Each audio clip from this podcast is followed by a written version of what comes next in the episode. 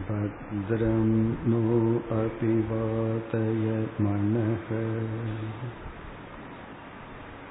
தத்துவமசி என்ற மகா வாக்கியம் குரு சிஷ்யனை பார்த்து உபதேசம் செய்கின்ற விதத்தில் அமைந்துள்ளது என்று பார்த்தோம் இதில் உள்ள மூன்று சொற்களில் ஒரு சொல் ஈஸ்வர தத்துவத்தை குறிக்கின்றது. அதனால் தான் வேதாந்தத்தில் எப்பொழுதெல்லாம் ஈஸ்வரனை பற்றி பேசுகின்றோமோ அப்பொழுதெல்லாம் அது தத்பத விசாரம் என்றும் எப்பொழுதெல்லாம் ஜீவனை பற்றிய விசாரம் நடக்கின்றதோ அப்பொழுதெல்லாம் துவம் பத விசாரம் என்றும் இருவருக்குள்ள உறவை பற்றிய விசாரம் நடக்கும் பொழுது அசிபத விசாரம் என்றும் பிரசித்தியாக உள்ளது. இங்கு குருவானவர் சிஷ்யனுக்கு தன்னுடைய மகனுக்கு தத்துவமசி என்று உபதேசம் செய்து முடித்ததற்கு பிறகு ஸ்வேதகேது மீண்டும் எனக்கு உபதேசம் செய்யுங்கள் என்று கேட்க எட்டாவது பகுதியிலிருந்து பதினாறாவது பகுதி வரை ஒவ்வொரு செக்ஷன் பகுதியிலும் ஒவ்வொரு எக்ஸாம்பிள் உதாகரணங்கள் கொடுக்கப்பட்டு ஜீவ விஷயத்தில் உள்ள சில முக்கிய கருத்துக்கள் உபதேசிக்கப்படுகிறது அல்லது சந்தேகங்கள் நீக்கப்படுகிறது. அதில் நாம் மது நதி திருஷ்டாந்தங்களை பார்த்தோம். தேன் நதி பிறகு அடுத்த திருஷ்டாந்தம் அடுத்த எக்ஸாம்பிள் ஒரு மரத்திற்கு ஒரு மரத்தடியில் குருவானவர் சிஷ்யனை அழைத்து செல்கின்றார். ஒரு கத்தியை எடுத்து மரத்தினுடைய கிளையை வெட்டு என்று சொல்கின்றார். வெட்டியவுடன் அதிலிருந்து ஒரு கசிவு வருகின்றது அதை நம்ம பார்க்கிறோம். பிறகு வேறு ஒரு இடத்துல வெட்டுன்னு சொல்றார். அந்த இடத்திலிருந்தும் ஒரு நீர் போன்ற கசிவு வருகின்றது. பிறகு என்ன சொல்கின்றார்? இந்த மரம் இந்த கசிவை கொடுப்பதற்கு காரணம் இது உயிருடன் உணர்வுடன் இருக்கின்ற ஒரு ஜீவ தத்துவம். பிறகு என்ன செய்கின்றார் ஒரு கிளையையே வெட்டி எடுத்து விடுன்னு சொல்றார். எடுத்ததற்கு பிறகு ஓரிரு நாளில் அந்த கிளை காய்ந்து விடுகிறது மடிந்து விடுகிறது. பிறகு வெட்டிப்பார்னு சொல்றார். அதிலிருந்து கசிவு வருவதில்லை.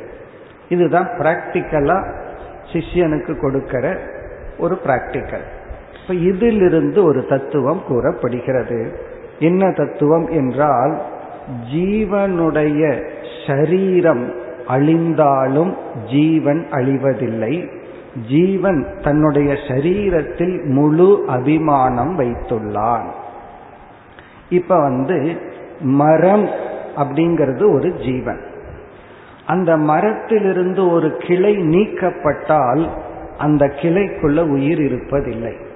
அதே போல அந்த சிறிய கிளை என்பது நம்முடைய சரீரம். ஜீவன் இந்த சரீர அபிமானத்தை விட்டு விட்டால் ஜீவன் இந்த சரீரத்திலிருந்து வெளிக்கிளம்பி விட்டால் இந்த சரீரமானது மரணத்தை அடைந்து ஜடத்தன்மையை அடைகிறது. ஆகவே ஜீவன் என்பவன் இந்த சரீரத்தோடு வெளிப்பட்டாலும் இந்த சரீரத்துக்கு அப்பாற்பட்டவன். அதே சமயத்தில் இந்த சரீரத்தில் முழு அபிமானம் வைத்துள்ளவன். எங்கு வெட்டினாலும் அந்த கசிவு வருவது போல ஜீவனுடைய எந்த சரீரத்தை எந்த பகுதியை தீண்டினாலும் அவனுக்கு உணர்வு இருக்கின்றது. இது உடல் மட்டுமல்ல சில பேர் மனசை தீண்டி பார்ப்பார்கள். சில பேர் நம்ம புத்தியை தீண்டி பார்ப்பார்கள். அப்படின்னா உனக்கு அறிவு இருக்கான்னு டெஸ்ட் பண்றது. உனக்கு கோபம் வருதான்னு டெஸ்ட் பண்றது. பொறாம வருதான்னு டெஸ்ட் பண்றது. இவ்விதம் ஜீவன் உயிரோடு இருக்கும் வரை அவனுடைய முழு சரீரத்தில் அவனுக்கு அபிமானம் உண்டு. எப்பொழுது அந்த ஜீவன் உடலை விடுகின்றானோ அப்பொழுது ஷரீரம் மடிகிறது. ஜீவன் மடிவதில்லை. அதாவது உடல் இறப்பினும் ஜீவன் இறப்பதில்லை. இப்ப இந்த ஒரு கருத்தை இப்படி ஒரு எக்ஸ்பெரிமெண்ட் மூலமாக குருவானவர் விளக்குகின்றார். இனி அடுத்த திருஷ்டாந்தம் பீஜ திருஷ்டாந்தம். பீஜம் என்றால் விதை. என்ன செய்கின்றார்? ஸ்வேதகேதுவிடம் ஆழமரத்தினுடைய விதையை எடுத்து வா அப்படின்னு சொல்றார். அப்படி வரும்போதே ஆலமரத்தை பார்த்துட்டு வான்னு சொல்றார். பிறகு அந்த விதையை காட்டி இதற்குள்ள எங்கு இலைகள் இருக்கின்றது எங்கு கிளைகள் இருக்கின்றது எங்கு வேர்கள் இருக்கின்றதுன்னு கேட்கிறார். இது எதுவுமே இல்லை எதுவுமே பார்க்க முடியவில்லைன்னு சொல்கின்றார் பிறகு இந்த ஒரு எக்ஸாம்பிள் இருந்து என்ன சொல்கின்றார்? காரணம் சூக்மம் காரியம் ஸ்தூலம். இந்த பெரிய மரத்துக்கு சூக்மமாக காரண ரூபத்தில் இருப்பது இந்த பீஜம். இந்த உலகமே அப்படித்தான். மாயை என்பது இந்த பீஜத்தை போல. இந்த விதைக்குள் அனைத்து சக்தியும் ஒரு பெரிய மரமாகிறதுக்கு என்னென்னலாம் இருக்கோ அனைத்து சக்தியும் இதற்குள் ஒளிந்திருக்கின்றது என்று காரண காரிய தத்துவத்தை விளக்குகின்றார். பிறகு அடுத்த எக்ஸாம்பிள் அடுத்த உதாகரணம். உப்பை எடுத்து வந்து தண்ணீர்ல இரவில் போட்டுட்டு நீ காலையில் என்னிடம் வான்னு சொல்றார். இவன் ஒரு பொடி உப்பை எடுத்து தண்ணீர்ல போட்டுட்டு அந்த கிளாஸ காலையில் என்னிடம் கொண்டு வான்னு சொல்றார். கொண்டு வந்து கொடுக்கின்றான். இப்பொழுது இவர் அவனிடம் கேட்கின்றார் இதில் உப்பு எங்கிருக்கின்றதுன்னு கேட்கிறார். நீ காலையில உப்பை போட்டேன் இரவு உப்பை போட்டேன் இப்ப இந்த தண்ணிக்குள்ள உப்பு இருக்கான்னு கேட்கிறான் இவன் என்ன சொல்றா? உப்பு அங்கு இல்லை. ஏன்னா நான் போடும் பொழுது உப்பு ஸ்தூலமா பார்த்தேன். உப்பு சால்ட் அப்படிங்கிறது பிருத்திவி தத்துவம் பூமி தத்துவம். அப்ப பூமியை நான் தண்ணீருக்குள்ள போட்டேன் ஆனா இப்ப அதை காணவில்லை அப்படின்னு சொல்றான். இதிலிருந்து என்ன சொல்லப்படுகிறதுன்னா அது உனக்கு கண்ணுக்கு காணவில்லை பிறகு அதில் இருக்கிற தண்ணீரை எடுத்து சுவைத்து பாருன்னு சொல்றார். சுவைத்தவுடன் அதுல உப்பு இருக்கிறது தெரிகிறது. இதுதான் அங்க டெஸ்ட் இதிலிருந்து என்ன சொல்லப்படுகிறதுனா உண்மையிலேயே ஒரு பொருள் வந்து இது சால்ட் உப்பா இல்லையா என்று எந்த கருவி சரியான அறிவை நமக்கு கொடுக்கும்? அதை சுவைத்து பார்த்தாதான் இது உப்பா இல்லையாங்கிற அறிவை அடைய முடியும். ஆனா பல சமயங்கள்ல நம்ம சுவைத்து பார்த்தெல்லாம் அந்த அறிவை எடுத்துக்கொள்வதில்லை. பார்த்தே அந்த அறிவை அடைகின்றோம். அதுல சால்ட்னு எழுதி இருக்கும் பொதுவா உப்பு எப்படி இருக்கும்னு நமக்கு தெரியும். கல்லுப்பா இருந்தா எப்படி இருக்கும்? டேபிள் சால்ட்டா இருந்தா எப்படி இருக்கும்னு தெரியும். ஆனா உண்மையிலேயே கண்ணை வச்சு இது உப்புன்னு சொல்றது சரியான முறை அல்ல. அது உண்மையிலேயே உப்புனா அந்த உப்புங்கிற பொருள் இந்த சுவையுடன் இருக்குங்கிறத சுவைத்து பார்த்து தான் கண்டுபிடிக்கணும். இருந்தாலும் நம்ம என்ன பண்ணிட்டு இருக்கிறோம் கண்ணை வச்சும் அதை உப்புன்னு சொல்லிட்டு இருக்கோம் இது போலதான் நம்ம லைஃப்ல எந்த அறிவை கொடுக்கும் கருவியை கொண்டு அறிவை அடைய வேண்டுமோ முக்கிய அறிவை அடைய வேண்டுமோ அதை நம்ம விட்டுட்டு செகண்டரியா தவறு செய்ய வாய்ப்புள்ள கருவியை பயன்படுத்தி நாம் அறிவை அடைந்து கொண்டு வருகின்றோம். அதனாலதான் அறிவு தப்பு தப்பா போகுது. ஸோ இதிலிருந்து என்ன சொல்லப்படுகிறதுனா பிரம்ம தத்துவம் அனைத்துக்கும் காரணம் ஆதாரம். ஆனா ஏன் அந்த பிரம்ம தத்துவம் தெரிவதில்லை? இப்ப வந்து தண்ணிக்குள்ள உப்பு தெரியவில்லை. ஆனா உப்பு தான் தண்ணிக்குள்ள முழுவதும் இருக்கின்றது. இந்த உலகத்தில் பிரம்மன் உப்பை போல இருக்கின்றார். ஆனால் தெரியவில்லை. காரணம் நீ தவறான கருவியை பயன்படுத்தி பார்க்கின்றாய். இவங்கிட்ட கேட்கிறார் இதற்குள்ள உப்பு இருக்கா இல்லையான்னு? இவன் இல்லைன்னு சொல்றான். தெரியவில்லைன்னு சொல்றான். அப்ப என்ன எப்ப இல்லைன்னு சொல்லணும்? அதை சுவைத்து பார்த்துட்டு தான் சொல்லணும். ஆனா கண்ணில் பார்த்துட்டு சொல்றான் தவறான இன்ஸ்ட்ருமெண்ட் கருவியை பயன்படுத்துகின்றான். அப்படி இறை தத்துவத்தை உணர நாம் தவறான கருவியை பயன்படுத்துகின்றோம். கடவுளை கண்ணில் பார்த்தா தான் கடவுள் இருக்கார். அல்லது கடவுளை பற்றி ஏதாவது சப்தம் கடவுளை பற்றி ஏதாவது தர்க்கத்தில் புரிந்து கொள்ள முடியுமான்னு சொல்லி அந்த ஈஸ்வர தத்துவத்தை நம்ம என்னைக்குமே தவறான பிரமாணத்தில் அணுகிறதுனால தான் அது தெரிவதில்லை. அது மட்டுமல்ல விபரீதமாகவும் தெரிகிறது. இதுதான் கடவுளுக்கு பெயர். இப்படித்தான் கடவுள் இருப்பார்னு சொல்லி அந்த ரிலீஜியன் கடவுளே நம்மை வந்து மனிதத்தன்மையிலிருந்து தெய்வத்தன்மைக்கு உயர்த்துவதற்கான ஒரு அறிவு. ஆனா என்ன நம்ம இந்த உலகத்துல பார்க்கிறோம்? அந்த இறைவன் பெயரிலேயே மனிதர்கள் ஒருவரை ஒருவர் அடித்து கொள்கின்றார்கள். அதற்கெல்லாம் என்ன காரணம்னா அந்த காடுங்கிற கான்செப்டே ஒரு யுத்தத்திற்கு காரணம் ஆகின்றது பெரிய போருக்கு ரிலீஜியன்கிறது காரணம் ஆகிறது இதற்கு என்ன காரணம்னா அந்த இறைவனை நாம் தவறான பிரமாணத்தில் அணுகுவதனால். லைஃப்ல இப்படி ரொம்ப பண்ணிட்டு இருக்கோம் எதுல தெரிஞ்சுக்கணுமோ அதை விட்டுட்டு எது செகண்டரியா காட்டிட்டு இருக்கோ அங்க தப்பு பண்றதுக்கு வாய்ப்பு இருக்கோ அதை மட்டும் நாம் பயன்படுத்தி கொண்டிருக்கின்றோம். இவ்விதம் இந்த லவண திருஷ்டாந்தம். உப்பு என்ற திருஷ்டாந்தத்தில் ஈஸ்வரன் அல்லது பிரம்ம தத்துவம் இந்த உலகத்தில் இருந்தாலும் தெரியாததற்கு காரணம் அதை நாம் சரியான கருவியின் மூலம் அணுகாததுதான். இனி அடுத்தது வந்து காந்தார தேச திருஷ்டாந்தம். ஒருவன் வந்து காந்தாரக அப்படிங்கிற தேசத்தில் வாழ்ந்து வருகின்றான். அவன் ரொம்ப செல்வந்தன். உடல்ல வந்து நகைகள் தங்க ஆபரணங்கள்லாம் அணிஞ்சிருக்கிறான்.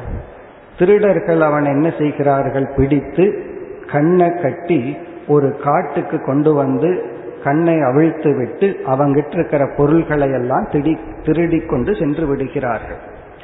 அவன் வந்து இப்போ நம்ம சாதாரணமாக சொல்லுவோம். கண்ணை கட்டி காட்டில் விட்ட மாதிரி.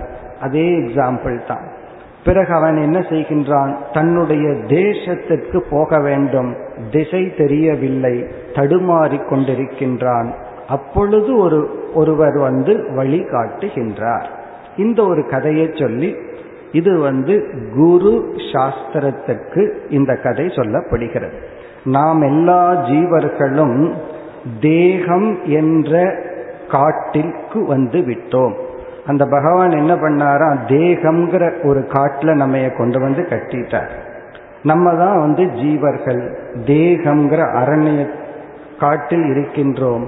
கண்ணானது மோகம் என்பதனால் கட்டப்பட்டுள்ளது. நமக்கு திசை தெரியவில்லை. அப்போ ஒரு வழிகாட்டி காட்டுவது போல ஒரு ஆசிரியர் நம்மை வழி நடத்தினால்தான் நாம் நம்முடைய இலக்குக்கு செல்ல முடியும்.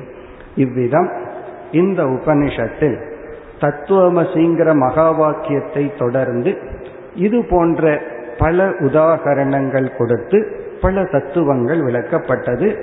மேலும் சில உதாகரணங்கள் விதேக முக்தி ஜீவன் முக்தி விஷயத்திலெல்லாம் வந்துள்ளது. இனி நாம் அடுத்த மகா வாக்கியத்துக்கு செல்லலாம். இப்பொழுது நாம் பார்த்து முடித்தது தத்துவமசி என்ற மகா வாக்கியம் இனி நாம் இரண்டாவதாக எடுத்துக்கொள்வது பிருகதாரண்யக்கத்தில் அமைந்துள்ள அகம் பிரம்ம அஸ்மி. அகம் பிரம்மாஸ்மி என்ற மகா வாக்கிய விளக்கம். நம்ம ஏற்கனவே பார்த்தோம். இந்த வாக்கியம் அனுபூதி வாக்கியம். நமக்குள் நாம் உணர்வது.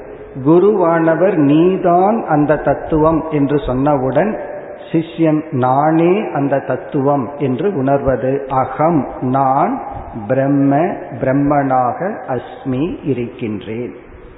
முதல் அத்தியாயத்தில் நான்காவது செக்ஷன்ல பத்தாவது மந்திரத்தில் வந்துள்ளது.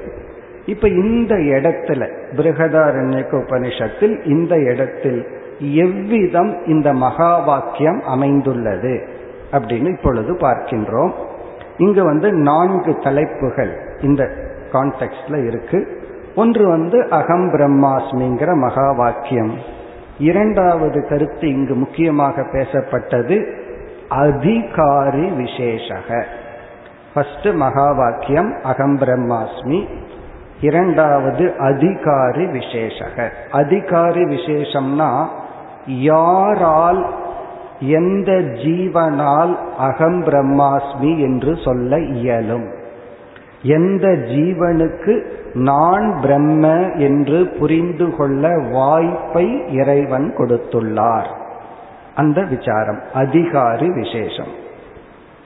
மூன்றாவது விக்ன அபாவம். தடை இல்லை. விக்னம்னா தடை அபாவம்னா தடை இல்லை. வாழ்க்கையில எல்லா ஸ்டெப்ஸ்லயும் நமக்கு தடைகள் இருக்கின்றது ஆனா எந்த இடத்துல நாம் தடைகளை கடந்து செல்கின்றோம்? இதுவும் ஒரு சற்று அழகான கருத்து பேசப்படுகிறது. பிறகு நான்காவது கருத்து இந்த இடத்துல வருவது. இங்க ஒரு ஃபேமஸா எப்படி நம்ம சத் வித்யான்னு சொன்னோம். தத்துவமசிங்கிற பிரகரணத்தில். அதே போல இங்க வந்து வித்யா சூத்திரம் அவித்யா சூத்திரம்னு இரண்டு வாக்கியங்கள். ஒரு வாக்கியத்துக்கு ட்ரெடிஷ்னலா இதுக்கு வித்யா சூத்திரம்னு பெயர். இனி ஒரு வாக்கியத்துக்கு அவித்யா சூத்திரம் என்று பெயர். இந்த நான்கு தலைப்புகள் இந்த பகுதியில் இப்பொழுது நாம் பார்க்க இருக்கின்றோம். ஒவ்வொன்றாக எடுத்துக்கொள்வோம் ஒன்று நான்கு பத்து இந்த மந்திரத்துல தான் தத் அகம் பிரம்மாஸ்மி வருகின்றது.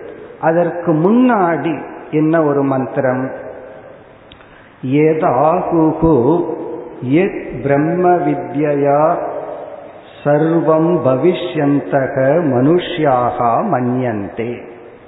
இந்த மனிதர்கள் நினைக்கின்றார்களா? மனிதங்க என்ன நினைக்கிறார்களா? எந்த ஒரு பிரம்ம வித்யினால் பிரம்ம ஞானத்தினால் ஒருவன் அனைத்தும் ஆகின்றான்.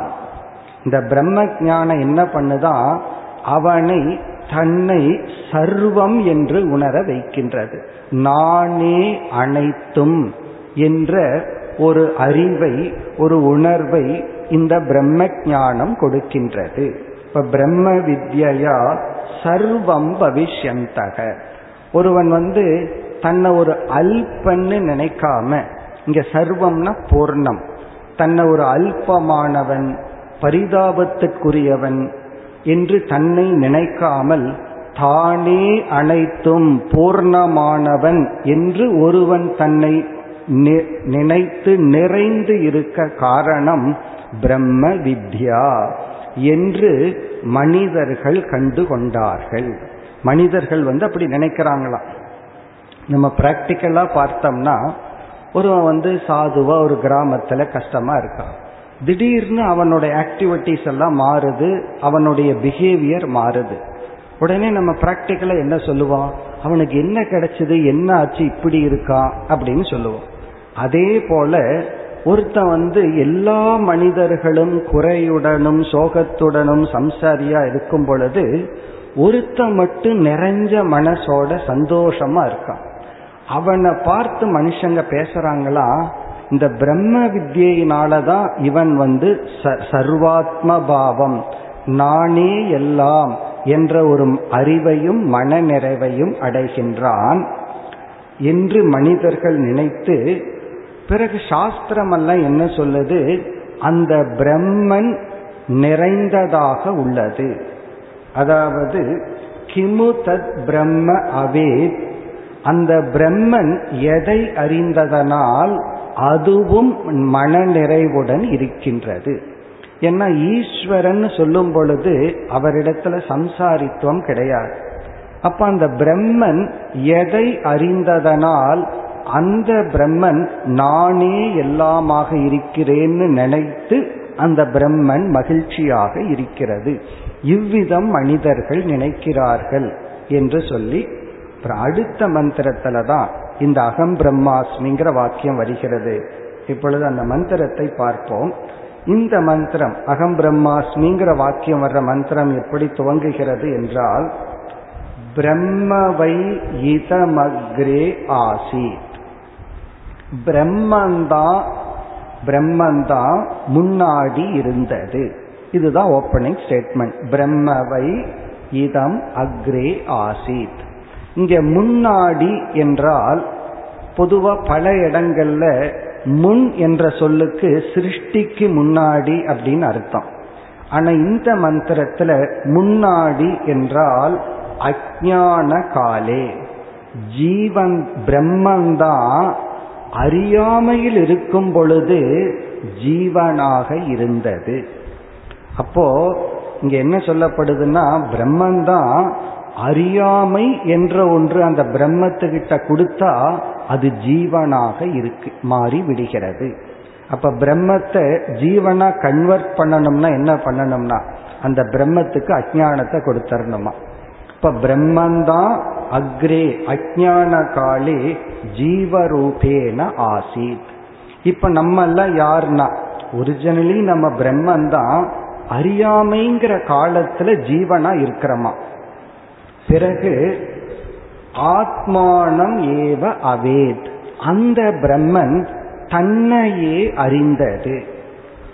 ஆத்மானம் அவேத். தது ஆத்மானமேவ அவேத். இப்ப இங்க ஸ்டேட்மெண்ட் எப்படி ஆரம்பிக்குதுன்னா பிரம்மன் தான் அறியாமைங்கிற காலத்துல ஜீவனா இருந்தது. அப்படி அறியாமைங்கிற காரணத்துல ஜீவனா இருக்கிற பிரம்மன் தன்னை அறிந்தது. என்னன்னு அறிந்தது? அதான் அடுத்த வாக்கியம். அகம் பிரம்ம அஸ்மி இது.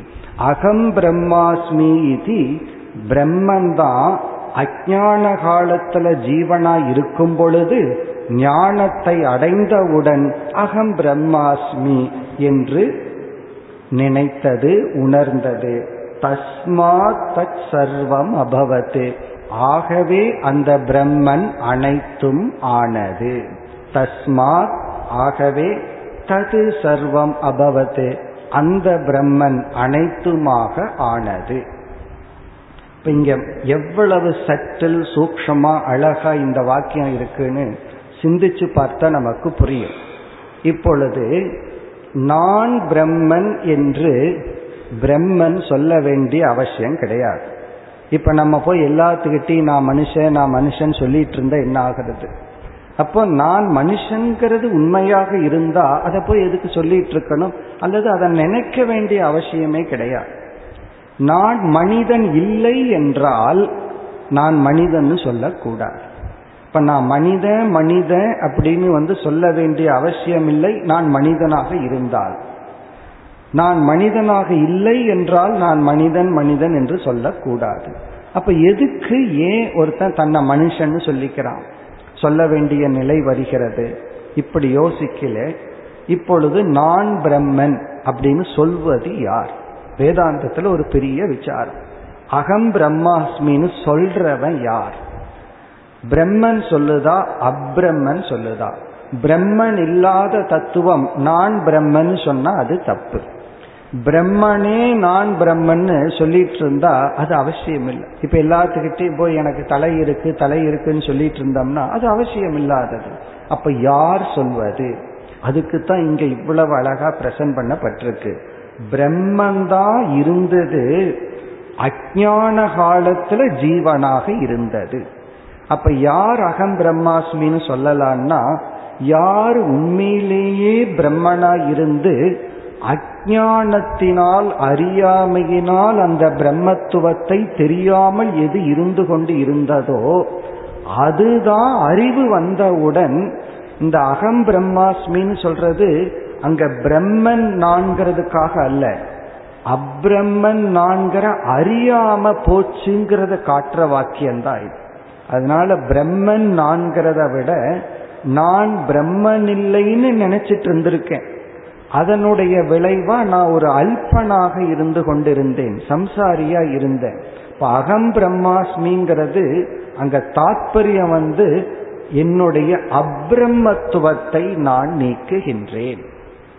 அதனாலதான் அகம் பிரம்மாஸ்மிங்கிறது உண்மையா இருக்கிறதுனால இந்த ஞானத்தை அடைஞ்சதுக்கு அப்புறம் இதை நான் ஞாபகப்படுத்திட்டு இருக்க வேண்டிய அவசியமே கிடையாது.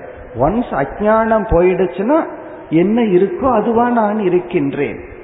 ஒரு கற்பனை பண்ணி உபாசனை பண்ணி என்ன ஒரு தேவதையா கற்பனை பண்ணணும்னா ரிமைண்ட் பண்ணிட்டே இருக்கணும். நான் நானா இருக்கிறதுக்கு ரிமைண்டர் அவசியம் இல்லை அதனாலதான் சாஸ்திரம் வந்து அகம் பிரம்மாஸ்மிங்கிறது ஒரு ஜபம் அல்ல தியானம் அல்ல உபாசனை அல்ல ஒரு ஞானம் என்று சொல்கிறது.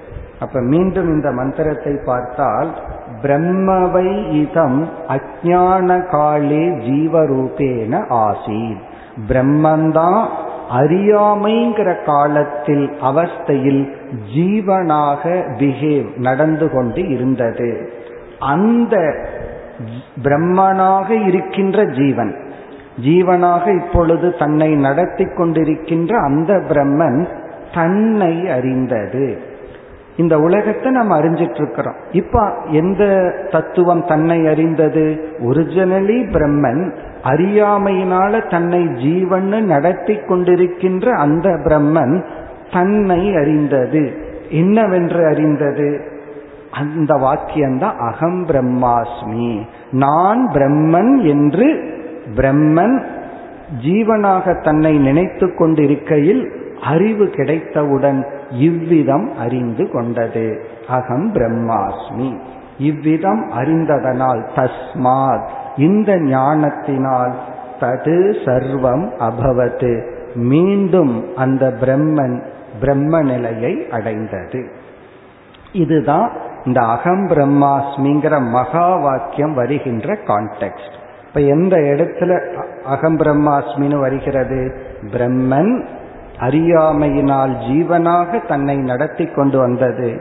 பிறகு மீண்டும் அறிவு வந்தவுடன் தன்னை அது அறியும் பொழுது அறிவுடன் அறியும் பொழுது தன்னை பிரம்மன் என்று அறிந்து கொண்டது. அப்ப யார் அகம் பிரம்மாஸ்மி என்று சொல்கிறார்கள்? பிரம்மன்தான் அகம் பிரம்மாஸ்மின்னு சொல்கிறது. அப்ப பிரம்மன் ஏன் சொல்லணும்? அது தன்னை ஜீவன்னு நடத்தி கொண்டிருந்த காலத்துல சொல்லுது. அப்ப ஜீவன் எப்படி சொல்ல முடியும்னா அறியாமையினால் அது ஜீவனாக தன்னை நடத்தி கொண்டுள்ளது. இப்ப அறிவு வந்தவுடன் தன்னையே தான் பார்த்து தான் பிரம்ம பூர்ணமானவன் என்று சொல்கிறது. இதுதான் மகா வாக்கியம் போர்ஷன் இனி இதுக்கு அடுத்த தொடர்ச்சி மந்திரங்கள் என்ன சொல்கிறது? அதான் நம்ம நாலு தலைப்பா பார்த்தோம். ஒன்று வந்து மகா வாக்கியம் இரண்டாவது வந்து அதிகாரி விசேஷக. யாரால் இங்க எந்த ஜீவனால் நான் பிரம்மன்னு சொல்ல முடியும். இப்ப பிரம்மன் தான் எல்லா ஜீவராசிகளாக அறியாமையில் இருக்கின்றது. அப்ப மிருகங்கள் மரம் செடி கொடிகள் போன்ற பறவைகள் போன்றவைகளும் பிரம்மன் தான் அறியாமையில ஜீவனாக தன்னை நடத்தி கொண்டு உள்ளது. இப்ப இந்த ஜீவராசிகளுக்குள் எந்த ஜீவராசியினால் தன்னை கண்டுகொள்ள முடியும்? நான் யாருங்கிறத எந்த ஜீவராசியினால் கண்டுகொண்டு தானே பிரம்மன்னு சொல்ல முடியும்? அது இந்த அகம் பிரம்மாஸ்மியை தொடர்ந்து மகா வாக்கியத்தை தொடர்ந்து அடுத்த மந்திரத்தில் அடுத்த வரியில் வருகின்றது. அந்த பகுதியானது தது யக யக தேவானாம் பிரத்யபுத்தியத சக ஏவ தத் அபவத் ததா ரிஷீனாம் ததா மனுஷ்யானாம். இதுதான் அந்த மந்திரம். இப்ப இதனுடைய பொருள் இந்த ஒரு உண்மையை யக யக எந்தெந்த ஜீவர்கள். இங்க மூன்று சொற்கள் குறிப்பிடப்படுகின்றது. ஒன்று தேவானாம் பிரத்ய புத்தியத எந்தெந்த தேவர்கள் இவ்விதம் அறிகிறார்களோ அவர்களும் தன்னை பிரம்மனாக உணர்ந்து மோட்சத்தை அடைகின்றார்கள். அப்ப முதல் இந்த அகம் பிரம்மாஸ்மின்னு சொல்லக்கூடிய ஜீவராசிகள் யார்னா தேவர்கள். இதை நம்ம கேனோபனிஷத்துல படிச்சிருக்கோம். தேவர்கள் அப்படிங்கிறது ஒரு ஜீவர்கள் தான். அதிக புண்ணியத்தினால ஒரு தேவத்துவம் அப்படிங்கிற ஒரு போஸ்ட் ஒரு ஒரு நிலையை அடைந்துள்ளார்கள். அவர்களும் அஜானத்துல தான் இருக்கின்றார்கள். அவர்களும் ஞானத்தை அடைந்தவுடன் தான் அக்னி வருணன் இந்திரன் எல்லாம் நினைக்காம நான் பிரம்ம இப்பொழுது அக்னிங்கிற ரோலை பண்ணிட்டு இருக்கேன் வருணன்கிற ஒரு போர்ட்போலியோ அதை நான் பண்ணிட்டு இருக்கிறேன்னு நினைக்கின்றார்கள். அப்ப வந்து தேவானாம் சக ஏவ தத் அபவத். தேவர்களும் தங்களை நான் பிரம்ம என்று உணர்ந்தால் அவர்களும் கோபம் பொறாமை போட்டி இதையெல்லாம் விட்டுட்டு பூர்ணம் அடைகின்றார்கள். இனி அடுத்தது ததா ரிஷி நாம் சில ரிஷிகள். அது தேவ ரிஷியா இருக்கலாம் கந்தர்வ லோகத்தில் இருக்கலாம். இங்க ரிஷிகள்னு சொன்னா வேறு தேவர்களை போன்ற மற்ற சில மகான்கள் சில ரிஷிகளும் இந்த மாதிரி உணர்ந்து தன்னை பிரம்ம என்று அறிகின்றார்கள். ததா மனுஷ்யானாம். அதே போல பூலோகத்தில் மனித இனமும். மனிதர்களும் தங்களை பிரம்மன் என்று புரிந்து கொள்ள இயலும். இப்ப இந்த இடத்துல விளக்காசிரியர்கள் கொடுக்கின்ற விசாரம் என்னவென்றால் இவர்கள் வந்து இந்த ஞானத்துக்கு யார் தகுதி? எதற்குமே ஒரு தகுதி தேவை. இப்ப வேதம் என்ற ஒரு சாஸ்திரத்தை அணுகுவதற்கோ ஓதுவதற்கோ அதை பயன்படுத்துவதற்கோ ஒரு தகுதி தேவை. வேதத்தினுடைய கர்ம காண்டத்துல இந்த லட்சியத்துக்கு இப்படிப்பட்ட தகுதி இருந்தாதான் இந்த கர்மத்தை நீ பயன்படுத்த முடியும் பிரயோகம் பண்ண முடியும். நீ கத்திரியனா இருந்து இந்தந்த காரியங்களை செஞ்சா அஸ்வமேத யாகம்ங்கிறத பண்ணலாம்.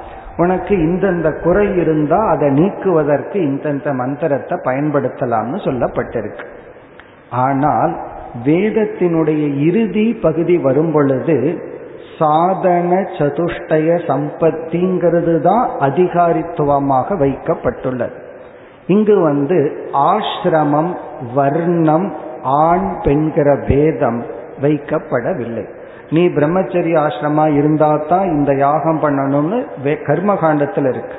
கிரகஸ்தன் ஆனாதான் இந்தந்த பூஜைகள் எல்லாம் பண்ணணும்னு அங்கு நியமம் இருக்கு.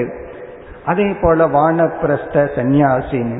ஆனா இங்க வேதாந்த விஷயத்தில் அகம் பிரம்மாஸ்மின்னு புரிந்து கொள்வதற்கு ஆசிரம பேதம் இல்லை. நீ இந்த ஸ்டேஜில் இருக்கணும்னு இல்லை. இந்த ஜாதியில இருக்கணும்னு இல்லை. ஆணா இருக்கணும் பெண்ணா இருக்கணுங்கிறது கிடையாது. மனித இனத்தினால் தான் இந்த அறிவை அடைய முடியும். அதுதான் அதிகாரித்துவ விசேஷக. உபனிஷத் மிக தெளிவாக ஜீவர்கள் உண்மையிலேயே பிரம்மன் தான் ஆனா எந்த ஜீவனால தன்னை பார்த்து பிரம்மன்னு கண்டுகொள்ள முடியும்? தேவர்கள் ரிஷிகள் மனிதர்கள். அப்ப மனித இனத்திற்கு மோக்ஷத்தை அடைய இறைவன் வாய்ப்பு கொடுத்துள்ளார். அதனாலதான் வேதாந்த சாஸ்திரத்தினுடைய ஃபர்ஸ்ட் டாபிக் வேதாந்தம் படிக்கும் பொழுது முதல் டாபிக் பார்த்தோம் அப்படின்னா இந்த தர்மார்த்த காம மோக்ஷகன்னு சொல்லி இலக்கு காட்டப்படும். அதை தொடர்ந்து மனித சரீரத்தின் மேன்மை பேசப்படும். எல்லா வேதாந்த சாஸ்திரத்திலையும் இந்த மனித சரீரத்தினுடைய பெருமை பேசப்படும்.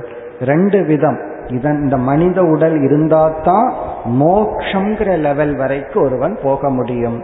அல்லது தன்னை பிரம்மன் என்று கண்டுகொள்ள முடியும்.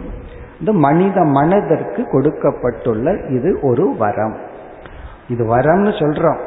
அதே சமயத்துல சாபம் என்னன்னா மிருகங்களுக்கு இல்லாத சில கஷ்டமெல்லாம் நமக்கு இருக்கு. அதுதான் ஒரு சாபம். அந்த சாபமே வரம். அந்த சம்சாரம்ங்கிற ஒரு எக்ஸ்ட்ரா சாரோ மனுஷனுக்கு கொடுக்கப்படவில்லை என்றால் அவனால் இந்த எக்ஸ்ட்ரா ஹாப்பினஸ அடைய முடியாது.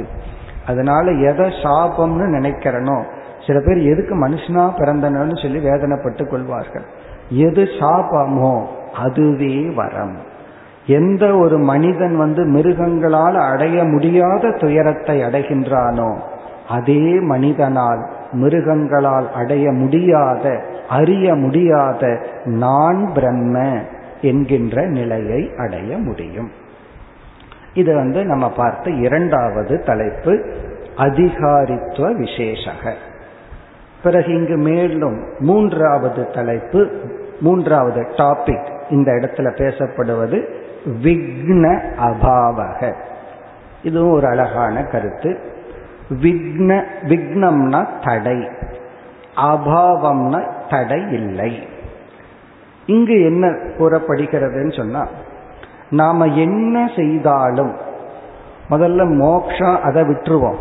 ஈவன் ஒரு பிஸ்னஸ் ஆரம்பிக்கிறோம் அல்லது ஏதாவது ஒன்று பண்றோம் அப்படின்னா உடனே காம்படிஷன் தடை செய்ய எத்தனையோ பேர் முன்னாடி வந்து நிற்பார்கள். பலர் நாம் செய்கின்ற நல்லதுக்கும் சரி கெட்டதுக்கும் சரி. என்னமோ கெட்டதுக்கு பெருசா தடை வர்றதில்லை. அதுக்கு ஆள் சேர்ந்து உடனே பண்ணிடுறான் நல்லது பண்ணணும்னா தடைகள் வந்து முன்னாடி நிற்கும். எந்த ஒரு நல்ல விஷயத்திற்கும் தடைகள் வந்து நிற்கிறத நம்ம பார்க்கிறோம் அந்த பிரின்சிபல்லையே ஒரு ஜீவன் இந்த இடத்துல மனிதர்களாகிய நாம் மோக்ஷத்தை அடையணும் பிரம்மத்தை புரிஞ்சுக்கணும் ஒரு மனிதனால் அடையக்கூடிய இறுதி இலக்கை அடையணும்னு முயற்சி செய்தால் பொதுவா நம்ம என்ன நினைப்போம்? நான் ரொம்ப நல்ல காரியத்துக்கு போயிருக்கிறேன். எல்லாம் என்னை வந்து வாழ்த்துவார்கள் அப்படித்தானே நினைப்போம். ஆனா ஆப்போசிட்டா இருக்கு இப்ப சப்போஸ் யாராவது சின்ன வயசுல வீட்டை விட்டு போறாங்கன்னு சொல்லுவோம். வச்சுக்குவோமே. எந்த தாய் தந்தை எந்த சமூகம் அவர்களை சந்தோஷமா வழி அனுப்பி வைக்கும்? உனக்கு என்ன ஆச்சுன்னு தான் ஃபர்ஸ்ட் கேட்பார்கள் நல்லா தானே இருந்த உனக்கு என்ன குறை? ஏன் இதை விட்டு போற? இப்படித்தான் கேட்பார்கள் அது வீட்டை விட்டு வெளியே வந்தான். வீட்டில் இருப்பவர்களே இல்லறத்தில் இருப்பவர்களே கொஞ்சம் வேதாந்தம் தத்துவ நூல்களை படிச்சா நல்லா தானே இருந்தா என்ன ஆச்சுன்னு சொல்லி யாருமே அதை புரிந்து கொள்ள மாட்டார்கள்.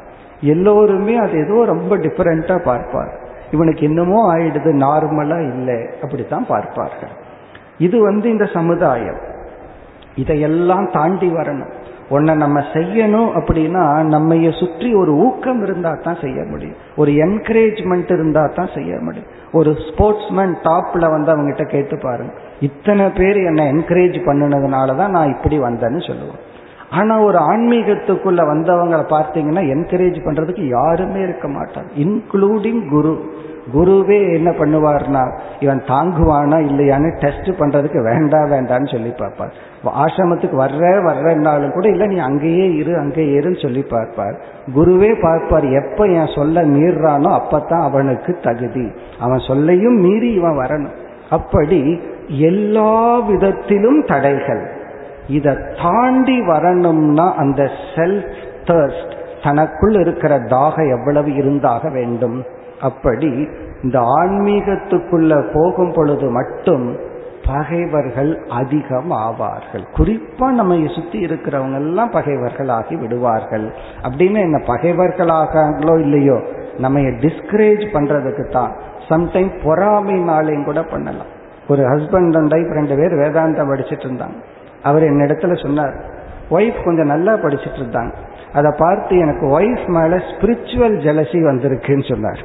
புது ஜெலசி ஸ்பிரிச்சுவல் ஜெலசி ஏன்னா எனக்கு முன்னாடி போயிடுவாளோன்னு பயமா இருக்கு. அதனால என்னன்னா நோட்டை பிடுங்கி வச்சுக்குவேன் படிக்க கூடாது.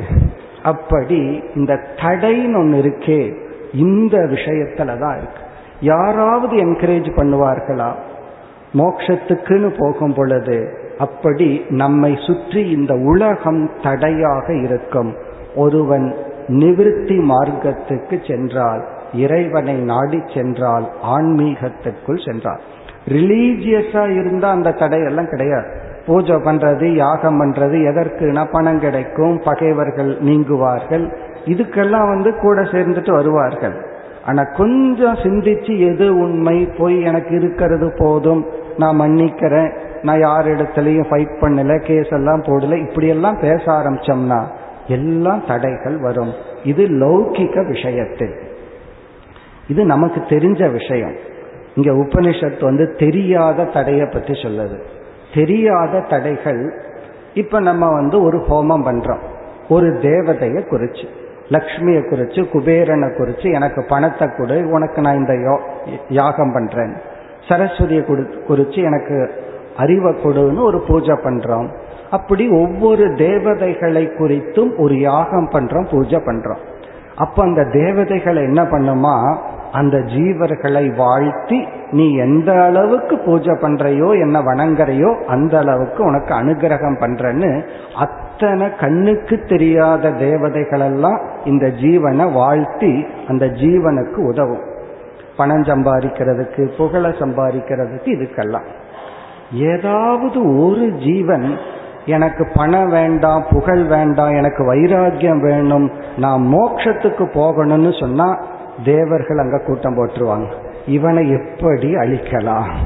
இவனை எப்படி அமுத்தலாம்? காரணம் தேவர்கள் இந்த ஜீவன் மோ வைராகிய தடந்து மோட்சத்துக்கு போயிட்டா எனக்கு கொடுக்க வேண்டிய இந்த கப்பங்கட்டுறதுன்னு ஏதோ சொல்லுவாங்களே எனக்கு கொடுக்க வேண்டிய ஆகுதியை எல்லாம் கொடுக்க மாட்டான் எனக்கு வர வேண்டிய இப்பெல்லாம் ஏதோ ஒரு பேர்ல இருக்க சம்திங் எல்லாம் வராது. அதனால இவனை எப்படியாவது அழுத்தி விட வேண்டும்னு இந்த ஜீவனுக்கு தேவர்களே தடையாகி விடுவார்கள்.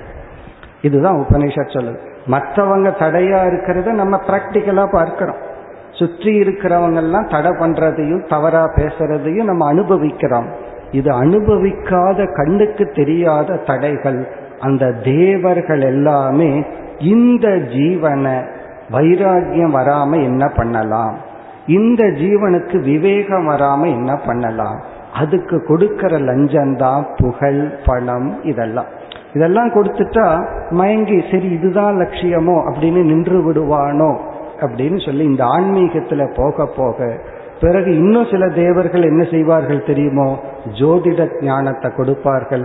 இவன் சொல் சொன்னா பழிக்க ஆரம்பிச்சிடும் எங்கெங்கேயோ நடக்கிறதெல்லாம் தெரிய ஆரம்பிச்சிடும் சில சித்திகள் எல்லாம் இவனுக்கு வர ஆரம்பிச்சிடும் அப்போ மற்ற மனிதர்களை காட்டிலும் இவன் பவர்ஃபுல் ஆயிடுவான். இதெல்லாம் கொடுத்து இவனுடைய புத்திய கெடுத்தரணும் என்ன பண்ணிடணும்னா நான் யாருன்னு யோசிக்க கூடாது நான் பிரம்மன் அவன் புரிஞ்சுக்க கூடாது.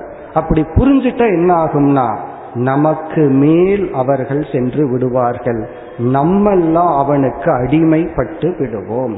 இப்ப தேவர்களெல்லாம் என்ன நினைக்கிறார்களா ஒரு ஜீவன் தன்னை பிரம்மன்னு புரிஞ்சுட்டா நாமெல்லாம் அவனுக்கு சர்வெண்ட் ஆயிடுவோம் நம்மளுடைய சர்வெண்ட்டை அவனை வச்சுக்கணும்னா பணம் புகழ் இதையெல்லாம் கொடுத்து இதுதான் லட்சியம்னு அவனை மோகத்திலேயே வச்சிருக்கணும்னு சொல்லி இந்த தேவர்கள் ஒரு ஜீவனுடைய மோக்ஷம் என்ற மார்க்கத்துக்கு தடையாக இருக்கின்றார்கள். அதனால தான் நம்ம என்ன பண்றோம்? உபனிஷத் பிரார்த்தனையில அந்தந்த தேவர்களை நம்ம கூப்பிட்டு நீங்க எனக்கு எதுவும் கொடுக்க வேண்டாம். உடல் ஆரோக்கியத்தை கொடு புத்தியை கூட அதுக்கு மேல எதுவும் வேண்டாம். உபனிஷத்சு தர்மாகா தீமயி சந்து. உபனிஷத்துல சொல்லப்பட்டுள்ள பண்புகள் என்னிடம் இருக்கட்டும் என்று சொல்லி நம்ம தேவர்களிடம் யாரு தடையா இருக்காங்களோ அவர்களிடமே பிரார்த்தனை செய்கின்றோம். இந்த திருடனையே காவல் வைக்கிற மாதிரி ஒரு இது எதுவும் கிடையாது. அதே போல அந்த தேவர்களையே நாம் வணங்கி நீங்கள் எனக்கு அனுகிரகம் செய்யுங்கள்னு நம்ம பிரார்த்தனை பண்றோம். இப்ப அந்த கருத்து இங்கு கூறப்படுகிறது. இங்க எப்படி பாசிட்டிவா கூறப்படுகிறதுனா எந்தெந்த தேவர்கள் எல்லாம் நாம் அடிமையாகி விடுவோம்னு பயந்து கொண்டு இந்த ஜீவனுக்கு தடையாக இருந்தார்களோ அந்தந்த தேவர்கள் எல்லாம் இந்த ஞானத்தை அடைந்ததற்கு பிறகு இந்த ஞானிக்கு சேவகர்கள் ஆகிவிடுகிறார்கள்.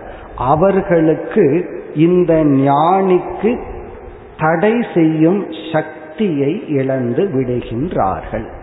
அதாவது தேவர்கள் வந்து இவன் தன்னை பூர்ணமா இருக்கின்றேன் ஒரு ஞான நிஷ்டையில் இருக்கானே மன நிறைவில் இருக்கானே இந்த நிறைவை அளிக்கும் திறனற்றவர்களாக தேவர்கள் மாறி விடுகின்றார்கள் அந்த தேவர்கள் லூசஸ் தயர் பவர் அவங்க அந்த சக்தியை இழந்து விடுகிறார்களாம் எந்த சக்தியை? இந்த ஜீவனுக்கு மோக்ஷங்கிற பலனை அனுபவிக்க தடை செய்யும் சக்தியை தேவர்கள் இழந்து விடுகின்றார்கள். நம்ம முதல்ல சொன்னோடனே பயமா இருக்கும். சுத்தி இருக்கிறவங்க தான் நமக்கு ஆப்போசிட்னா தேவர்களுமா? அப்ப பேசாம இருந்துடலான்னு தோணும். ஆனா உபனிஷத் அது ஆப்போசிட்டா சொல்லுது. நீ அதை கடந்து விட்டால் அந்த தேவர்களுக்கு அந்த சக்தி இல்லை. இந்த அறிவு உனக்கு வந்து விட்டால் அவர்களுக்கு அந்த சக்தியை இழந்து விடுகிறார்கள். என்ன சக்தி? உன்னுடைய ஞான நிஷ்டைக்கு உன்னுடைய மோக்ஷங்கிற ஸ்டேட்டை டிஸ்டர்ப் பண்ற சக்தியை தேவர்கள் இழந்து விடுகின்றார்கள். அதுக்கு ஒரு காரணமும் சொல்லப்படுகிறது. காரணம் இந்த ஜீவனே அந்த தேவர்களுடைய ஆத்மாவாக ஆகி விடுகின்றான் தேஷாங்கி ஆத்மாவை சபவதி. அப்ப அந்த தேவர்கள் எல்லாம் இவனுடைய கட்டுக்குள் வைத்திருக்கின்றான். இப்ப இந்த இடத்துல தேவர்கள் தேவர்கள்னு சொல்றது வந்து ஏதோ சொல்றாங்கன்னு நம்மால ரிலேட் பண்ண முடியாம இருக்கு. ஆனா உண்மையிலேயே இனி ஒரு கோணத்தில் தேவர்கள் என்பது நம்முடைய இந்திரியங்கள். ஐந்து கர்மேந்திரியங்கள் ஐந்து ஞானேந்திரியங்கள் தான் அந்த தேவர்கள். இந்த புலன்கள் இருக்கே. நம்ம எந்த புலன்களை நம்ம வந்து சுகத்தை தடைப்படுத்துகிறோமோ பார்க்க வேண்டாம் கேட்க வேண்டாம் சுவைக்க வேண்டான்னு எந்த புலன்களுக்கு பட்டினி போடுறோமோ அந்த தேவர்கள் வந்து தவிக்குது. ஒழுங்கா எனக்கு கொடுத்துட்டு இருந்தான் இப்போ ஆகுதி கொடுக்கறது போல ஒழுங்கா விதவிதமான சாப்பாட்டை கொடுத்துட்டு இருந்தான் தேவைக்கு மேல வேற கொடுத்துட்டு இருந்தான் இப்பெல்லாம் நிறுத்துறானே. அப்படின்னு சொல்லி இந்த பசிங்கிற ஒரு தேவதை வந்து வருத்தப்பட ஆரம்பிச்சிடும். அதே போல கண்கிற ஒரு தேவதை அது வழியா இன்பத்தை கொடுத்துட்டு இருந்தோம். இந்த ஊர் பம்பு கேட்கறதெல்லாம் காது வழியா கொடுக்கிற இன்பங்கள். இப்படி விதவிதமான இன்பங்களை புலன்கள் வழியா கொடுத்துட்டு இருந்த நாம அதை அரெஸ்ட் பண்ணின உடனே அந்த தேவர்கள்னால தாங்க முடியாது. அப்ப புலன்கள் நம்ம என்ன பண்ணோம்னா இந்த சமையல்ல சம்டைம் இந்த ஸ்லிம்ல போட்டு வாட்டி எடுக்கிறோமல்ல அது போல நம்ம வாட்டி எடுக்கவும் சாகமும் விடாது வெளியே வரவும் முடியாது அங்கேயே இருந்து தவிக்கிற மாதிரி நம்ம தவிக்க வைக்கும். எதுவரைனா கொஞ்ச காலம். இதை ஒருவன் தாண்டி விட்டால் பிறகு அந்த தேவதைகள் எல்லாம் புலன்கள் எல்லாம் இவன் என்ன சொல்றானோ அதைத்தான் அது கேட்கும். இந்த கருத்து தான் இங்கு கூறப்படுகிறது. இந்த ஆன்மீகத்துக்குள்ள மோட்சத்தை அடையணும் வைராகியத்தை அடையணும் விவேகத்தை அடையணும்னு போனோம்னா இந்த உலகத்துல எப்படி பகைவர்கள் தோன்றுகிறார்களோ நம்மை புரிந்து கொள்ளாதவர்கள் அதிகமாகிறார்களோ நமக்கு எந்த என்கரேஜ்மெண்ட்டும் கிடையாதோ. இந்த தேவர்களை குருன்னு எடுத்துக்குவோம். முதல்ல குரு என்ன பண்ணுவாரு? சிஷ்யனை ஆள் கிடைச்சதுன்னு சேர்த்த மாட்டார். சரியான குருவா இருந்தா. அவனை டெஸ்ட்டுக்கு விட்டுருவார். நீ அப்படியே இரு இருன்னு. அதையெல்லாம் தாண்டி வந்ததுக்கு பிறகு எந்த குரு இவனை சேர்க்கவில்லையோ அவரே ஹண்ட்ரட் பர்சன்ட் என்கரேஜ்மெண்ட் பண்ணுவார். ஓகே இவன் தேறிடுவான்னு முடிவு பண்ணிட்டா ஹண்ட்ரட் பர்சன்ட் கொடுப்பார். அதே போல தேவர்களும் தான். முதல்ல வந்து கஷ்டத்தை கொடுப்பார்கள். இனி இவனை ஒன்றும் பண்ண முடியாது. சரி பரவாயில்ல. அட்லீஸ்ட் சர்வன்ட் ஆயிட்டம்னு வச்சுக்குவோமே நான் ஹெல்ப் பண்ணியிருக்கிறேங்கிற எண்ணத்துல என்ன நல்லா நடத்துவான்னு சொல்லி அந்த தேவர்கள் எல்லாம் இவனுக்கு சேவகர்கள் ஆகின்றார்கள். அதை விட இந்த ஞானம் ஞான நிஷ்டை அடையும் வரைதான் தடைகள். அதற்கு மேல ஞான நிஷ்டைக்கு தடைகளே இல்லை. இது ஒரு முக்கிய கருத்து. காரணம் இந்த தடைகள் அப்படிங்கிறது இந்த ஞானம் வரைக்கும் தான் ஒன்ஸ் அந்த நிதித்தியாசனத்தை முடிச்சுட்டோம் அப்படின்னா அங்க தடைகள் கிடையாது. அது வரைக்கும் தான் தடை இருக்கும். அதனாலதான் மோக்ஷம் என்ற ஒரு ஸ்டேட்டுக்கு தடை இல்லை. அந்த பாதையில தான் தடை. அந்த இடத்துல அமர்ந்துட்டோம்னா அங்க காம்படிஷனுக்கு யாரும் வரமாட்டார்கள். ஏன்னா ஒரு நாற்காலியில் உட்கார்ந்தோம்னா பயம் வந்துடும் எப்ப யாரு வந்து இதை தள்ளி விடுவார்களோ? இந்த மோக்ஷங்கிற நிலையை அடைந்தால் அங்கு யாரும் இல்லை. நம்ம மட்டும்தான் இருக்கோம். யாரை கண்டும் பயப்பட வேண்டாம் யாரை கண்டும் பொறாமை இல்லை. இந்த ஒரு கருத்து இங்கு கூறப்படுகிறது. இதனுடைய தொடர்ந்து அடுத்த மந்திரம் தத் இதமபி தர்ஹி யக ஏவம் வேத அகம் பிரம்மாஸ்மிதி. மீண்டும் சொல்லப்படுது யாரெல்லாம் இந்த இடத்துல ஜென்ரலா சொல்லியாச்சு யாரெல்லாம் அகம் பிரம்மாஸ்மி வேத எந்த ஜீவன் தன்னை அகம் பிரம்மாஸ்மி என்று அறிகின்றானோ இதம் சர்வம் பவதி அவனே அனைத்தும் ஆகின்றான் எல்லாத்தையும் பார்க்கும்போது நானாக உணர்கின்றான். ஒரு பெரிய செல்வந்தனை பார்க்கிறான். நான் தான் அந்த செல்வந்தன் நான் தான் செல்வனன் செல்வந்தனா இருந்து அதை அனுபவிக்கிறேன். ஒரு அறிவாளியை பார்க்கிறான். நான் தான் அந்த அறிவாளி. ஒரு நோயாளியை பார்க்கிறான். நான் தான் அந்த நோயாளி என்று இந்த சர்வாத்ம பாவத்தை அவன் உணர்கின்றான். மேலும் தஸ்யகன தேவாஸ்சன அபூத்தியை ஈஷதே. தேவாசனா எப்படிப்பட்ட தேவர்களும் புலன்களும் அபூத்தியை ந ஈஷதே ந ஈஷதேனா சக்தியை அற்றவர்கள் ஆகிவிடுகின்றார்கள் இந்த ஜீவனுக்கு ஜீவன் முக்தனாக இருக்க தடையற்றவர்கள் ஆகின்றார்கள். யாராலும் தடை செய்ய முடியாது. அப்ப நம்ம ரெண்டு எக்ஸ்ட்ரீமா பார்க்கணும். ஃபர்ஸ்ட் ஸ்டேஜில் எல்லா இடத்துலையும் டிஸ்கரேஜ்மெண்ட் அண்ட் தடைகள். எல்லாருமே தவறாக புரிந்து கொள்பவர்கள். பிறகு யாருமே நம்மை புரிந்து கொள்ள முடியாது. யாருமே நம்மை தடை செய்ய முடியாது. அப்படின்னு என்ன அர்த்தம்னா நம்ம யாரை குறிச்சும் பயப்பட வேண்டாம். யாருமே நமக்கு தடையாக இருக்க முடியாது. இதுவும் ஒரு சூக்ஷ்மமான உண்மையான கருத்து. இது வந்து வெறும் கதை அல்ல இதுதான் ஆன்மீக பாதையில் இருக்கின்ற யதார்த்தமான உண்மை. இந்த விதத்தில் அகம் பிரம்மாஸ்மி என்ற மந்திரம் அமைந்துள்ளது. இப்ப நம்ம பார்த்ததெல்லாம் ஒரே மந்திரம். ஃபர்ஸ்ட் வந்து மனுஷங்க நினைச்சிட்டாங்க இது யார் இப்படி பேசியது? பிறகு வந்து இந்த பிரம்மன் தான் அஜான காலத்துல ஜீவனா இருக்கும்போது தன்னை உணர்ந்தது. இந்த ஜீவன் தன்னை உணர்ந்தது. ஒரிஜினலா பிரம்மனா இருக்கின்ற தத்துவம். தன்னை பிரம்மன்னு உணர்ந்தது. யாரெல்லாம் இதை உணர்கிறார்களோ அவர்கள் சர்வாத்ம பாவத்தை சர்வமாக தன்னை உணர்கின்றார்கள். அவர்களுக்கு தடை இல்லை. இனி நம்மளுடைய இறுதி டாபிக் வித்யா சூத்திரம் அவித்யா சூத்திரம். இப்ப இங்க வந்து ஆத்மா இத்யேவ உபாசீத. இதுக்கு பெயர் வித்யா சூத்திரம். ஆத்மா இத்யேவ உபாசீத. இதெல்லாம் அந்த உபனிஷத்துக்குள்ள வர்ற வாக்கியங்கள்.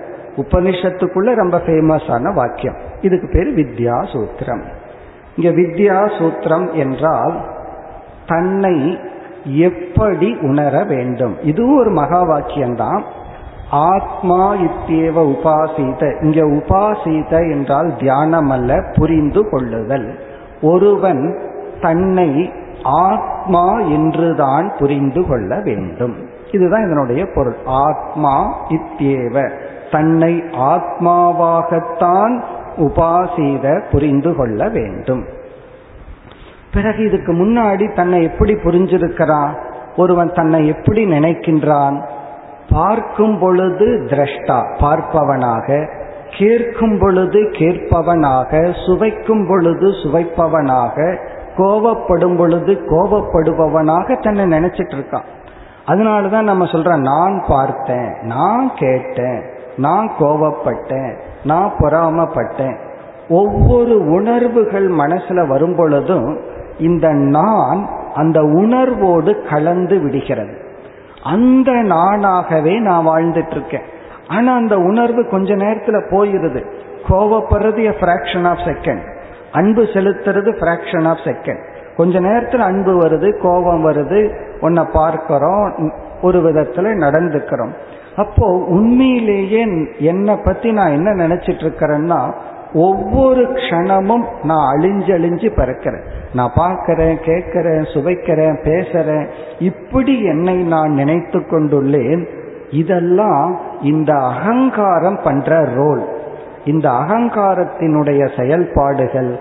பிறகு நான் இந்த அகங்காரம் செய்யற இத்தனை வேஷங்களையும் சாட்சியாக பார்க்கின்ற ஆத்மா. அப்ப நான் யார்னா? நான் பார்க்கும் பொழுது அந்த பார்ப்பவனை பார்ப்பவன் நான்.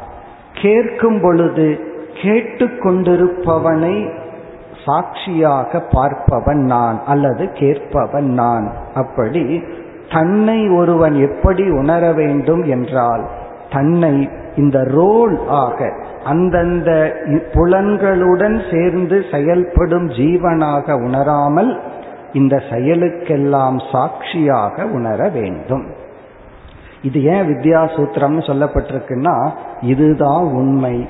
இதை புரிஞ்சுக்கிறதுக்கு தான் வேதத்தில் உள்ள அனைத்து விளக்கங்களும். இனி வந்து இறுதியாக அவித்யா சூத்திரம் இந்த அவித்யா சூத்திரம் என்றால் ஜஸ்ட் ஆப்போசிட் இந்த வித்யா சூத்திரத்தில் இருக்கும் பொழுது நான் அழியாத சாட்சி ரூபமாக நிறைந்த ஒரு ஜீவன். எப் ஏன் நிறைந்த ஜீவனா இருக்கிறேன் நான் என்ன பிரம்மன்னு புரிஞ்சிட்டேன்.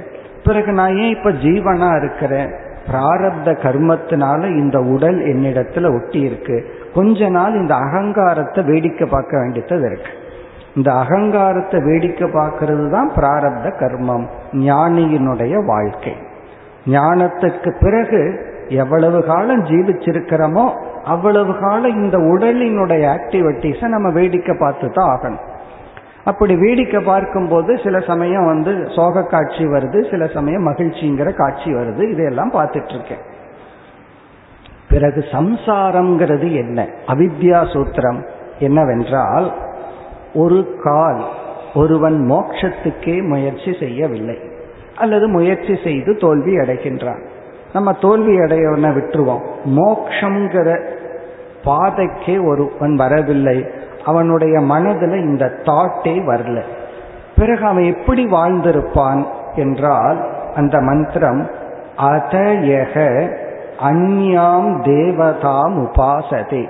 நான் வேறு நான் வழிபடுகின்ற இறைவன் வேறு என்று தியானம் செய்து கொண்டு அந்யக அகம் இதி நான் வேறு தேவதை வேறு என்று நினைப்பவன் உண்மையை அறியாமல் யதா பசுரேவ தேவானாம்.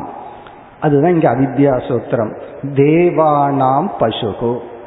இப்ப இங்க என்ன எக்ஸாம்பிள்னா மனிதர்கள் வந்து ஆடு மாடு போன்றவைகளை எல்லாம் வளர்த்துகிறார்கள். எதற்குனா தன்னுடைய லாபத்திற்காக. ஒரு ஆடு மாடுக்கு வந்து சாய்ஸே கிடையாது. நாம எதை போடுறோமோ அதைத்தான் அது சாப்பிடும்.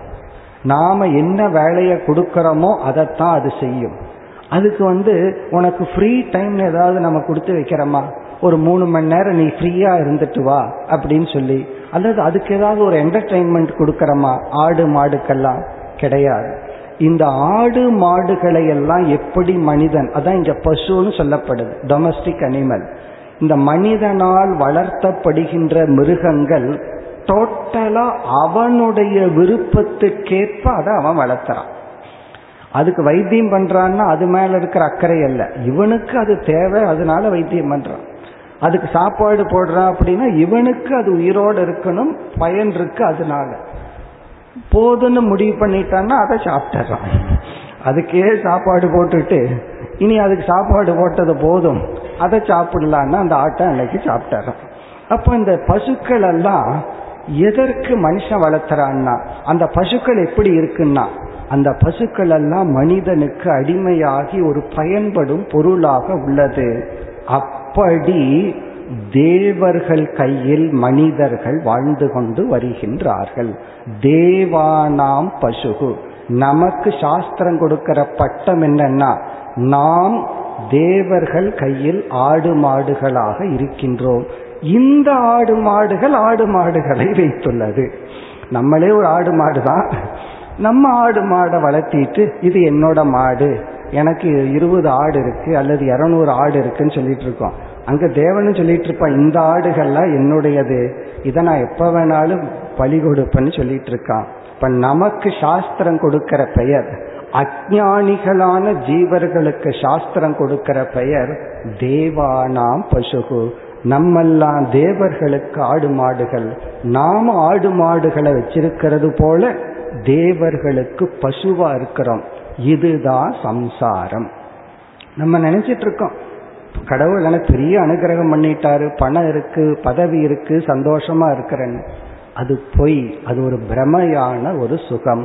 இவ்விதம் இந்த நான்கு பகுதிகள். அவித்யா சூத்திரம்னா ஒரு அஜானத்தில் இருக்கிற ஜீவனுடைய நிலை விளக்கப்படுகிறது. நாம் ஒரு சர்வன்டா சுதந்திரம் இல்லாமல் தேவர்களுக்கு அடிமைப்பட்டிருப்பது சம்சாரம். அதை நீங்கி வந்தால் அதே தேவர்கள் இவனுக்கு அடிமை ஆகின்றார்கள் அது வந்து விக்ன அபாவக. இவ்விதம் இந்த அகம் பிரம்மாஸ்மிங்கிற பகுதி அமைந்துள்ளது. நாளை நாம் அடுத்த இரண்டு மகா வாக்கியத்தை பார்ப்போம். ஓம் பூர்ணமத பூர்ணமிதம் பூர்ணாத் பூர்ணமுதச்சதே. பூர்ணஸ்ய பூர்ணமாதாய பூர்ணமேவாவசிஷ்யதே. ஓம் சாந்தி சாந்தி. see